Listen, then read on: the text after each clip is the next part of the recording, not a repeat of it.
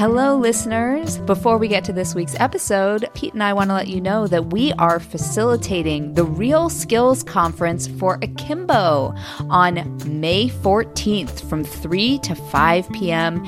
Eastern Time. So if you want to see our actual faces, and hear our voices at the same time. We wow. hope that you will join us at the Real Skills Conference. Pete, tell them more. All right, so we're releasing this episode on the 11th of May, and registrations for the Real Skills Conference actually close on the 12th of May. So time is of the essence. So if you want to mm. come along and join us, get in quick. Head over to the long and the short podcast.com slash real skills and you can register there. We hope to see you there. And for now, enjoy this week's episode.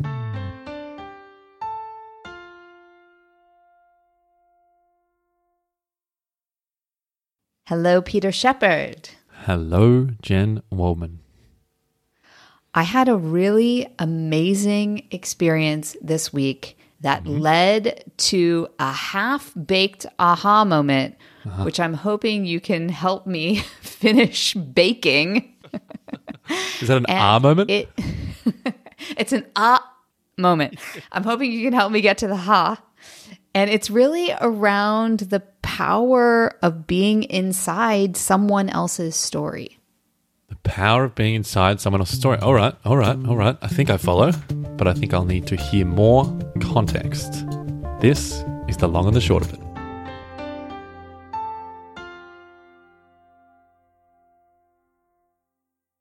Okay, how are we going to know if we get to the ha?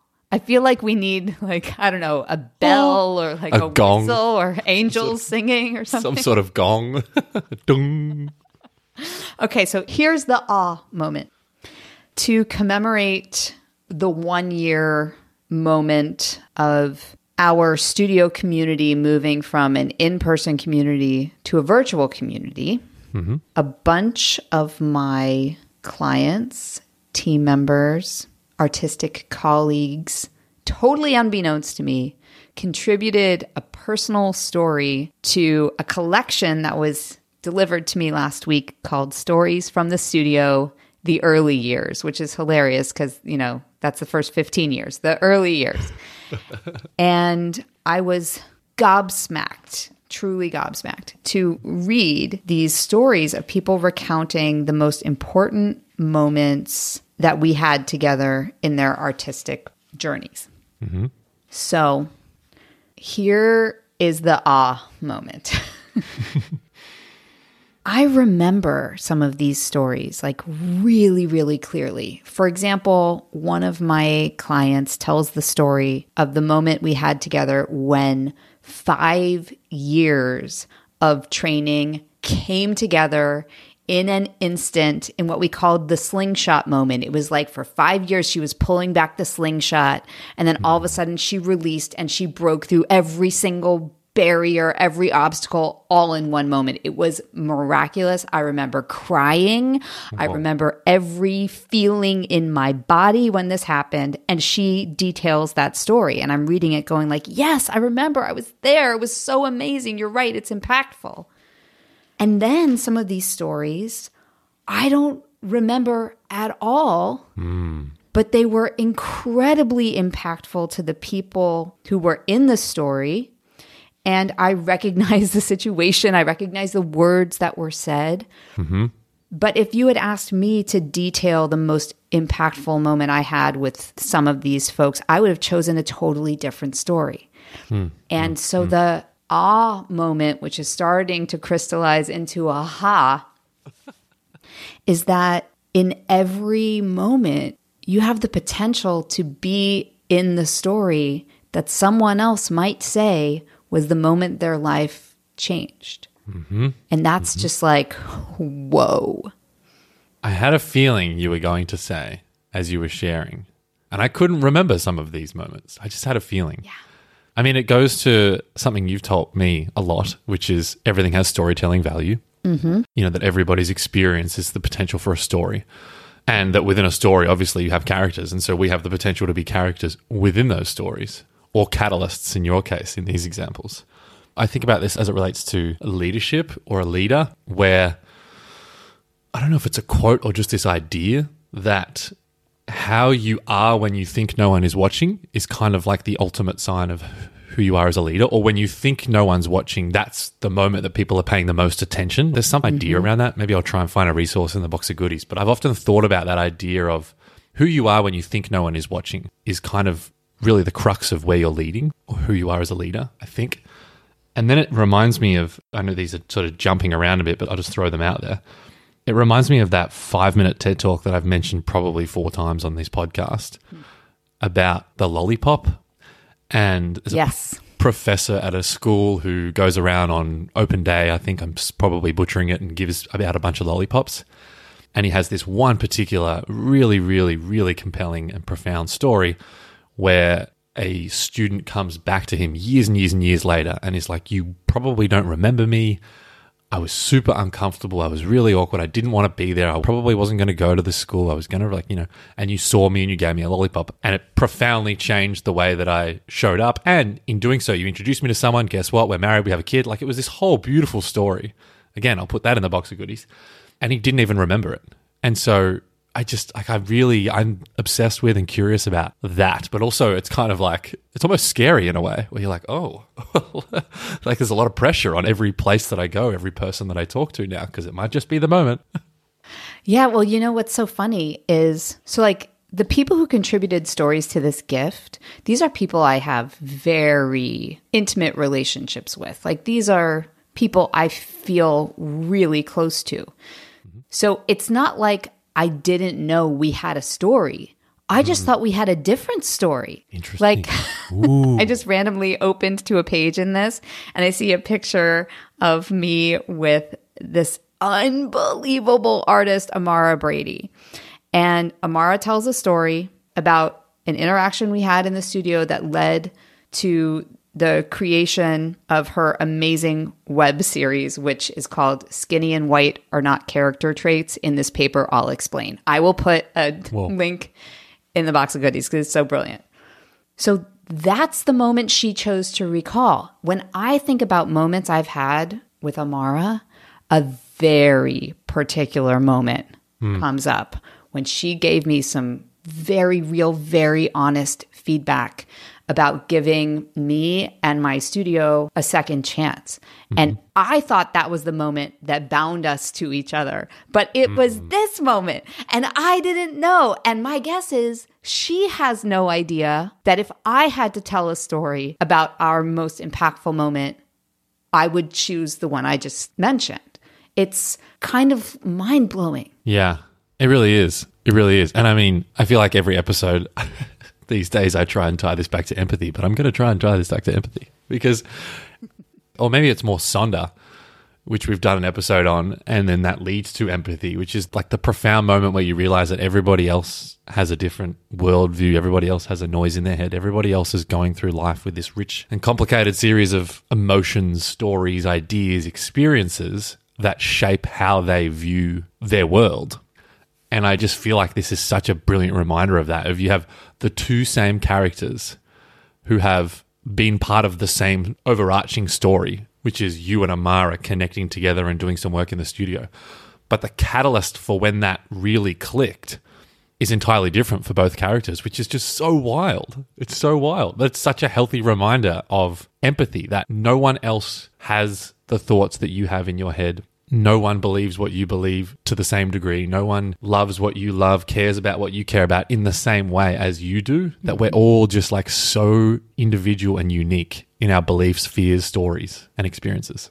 Yes, yes, yes.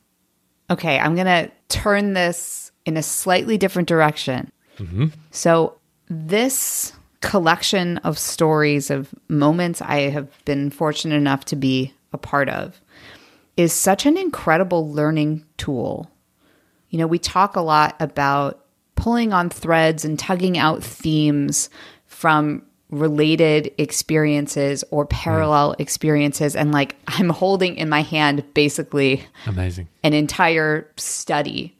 And so it made me think a couple things. One, this is probably the greatest gift you could give someone. So if you listeners have someone in your life hmm. that you want to lift up, consider putting together a collection of stories from different people who have interacted with that person hmm. that people found to be special or impactful is such an incredible gift. And I also was like, oh my gosh, this is basically the reflected best self exercise in the form of a gift. So, for those of you who are like, what's the reflected best self exercise? Adam Grant talks about this. I'll post it in the box of goodies. Pete does this every year at the end of the year.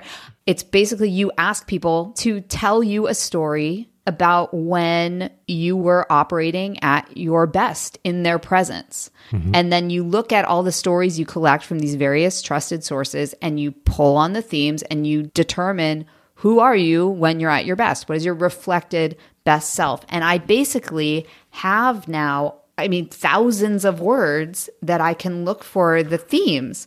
And I mm. started doing a little analyzing and I realized that there are probably some hows in here that I would not have landed on as how I am showing up when I'm operating at my best. That it's made me realize I need to do a how refresh and get my action statements in alignment with my new learnings. Hmm. Well, that's exciting. Yeah. A little how refresh. Also, apparently, I scream at people a lot. Like, there are so many stories in here where people are like, and then I did my piece, and then it got really quiet, and then Jen shouted. and in some cases, it says I'm banging on the table. Like, more than one person said I was banging on the table and like screaming at them. Oh positive things, positive things. Good screaming, good banging. Yeah. Apparently, I get like these violent outbursts. Hmm. I mean, I wonder if there's even a learning in that. I would interpret that a positive banging of the table or a positive like screaming and shouting of like, yes. That to me is like, I see you, is essentially what you're saying. Like, I see what you just did. And it caused me to have this reaction. Like, you need to know that this created such a reaction in me. Like, I see you and your gifts. And I feel like that's you know, if we talk about some of the work that Brene Brown does, where she talks about the fact that basically humans are hardwired to want to feel connection, feel belonging, feel seen and feel heard and feel understood and feel loved, like you're almost tapping into in these examples what folks are hardwired to value. And so it's no wonder that's the thing they remember. yeah.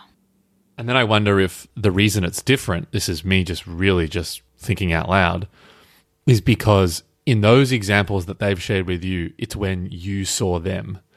And maybe in the examples you remember of others, it's when they saw you. Oh my gosh. I think I think you're right.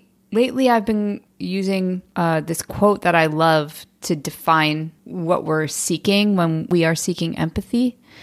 And I'm sure I've quoted it on this podcast before. It's not that people want to be seen, it's that people want to be seen the way they see themselves. And empathy is seeing someone the way they're asking you to see them or the way they wish to be seen. And so it makes a lot of sense that someone would say it's the moment when Jen Screamed banging on the table, screaming, When are we going to deal with your greatness? and then, of course, the moments I remember are the ones where I felt seen. Yes, that makes so much sense. Holy cow. Hmm. I'm not sure what to do with that other than I just was observing it. I think in the Amara story that you shared in particular, you know, her example is one where you saw her. And I think I know the story you're talking about the other way around, which is when she saw you in the studio and was like, here's a great opportunity. Yes. So you earlier you were like, "Oh gosh, it's it could be a burden to in every moment be I'm paraphrasing you of course, Yeah, but yeah. to be like, "Wow, this could be the moment someone's life changes forever." And I'm kind of asking myself like, how do you remove the burden part of that and instead just make sure that in every moment you are fully showing up with your values intact, like living out your values hmm. so that those moments can be created. If they're possible, then they can happen because you are showing up fully in integrity with your values. It feels very values based to me. That's kind of like, like I said, I'm not fully at the ha yet, Yeah. but I'm at the ah. We're so close. I thought I might have got you over the line there with that, that little connection there. So I agree there's something in the values, and I think there's definitely something in the showing up. I, I go back to something I shared earlier this year and maybe late last year in the podcast where a friend of mine, Mark Dompkins, basically said to me a version of what if showing up is enough? Because I was questioning, mm-hmm. I'm doing this thing, I'm showing up here, I'm helping people there, I'm doing this, but I don't feel like I'm doing enough. This was right around the time of the pandemic really kicking into gear about a year ago. What I see now is I was trying to control all these things that were outside my control. And so what I hear in what Mark said, what if showing up is enough, is go back to the thing that you can control, which is how you show up for others. And for me, that was the reminder I needed to, I think, what you're saying, basically be that catalyst or be that person or give yourself an opportunity to even be that person to help others by going back to what you can do, which is be in alignment with your values, show up. And for me, that's ask questions, hold space, be curious, be generous, be empathetic. Yeah, I just went and pulled up a thank you email I sent to the folks who had put this together.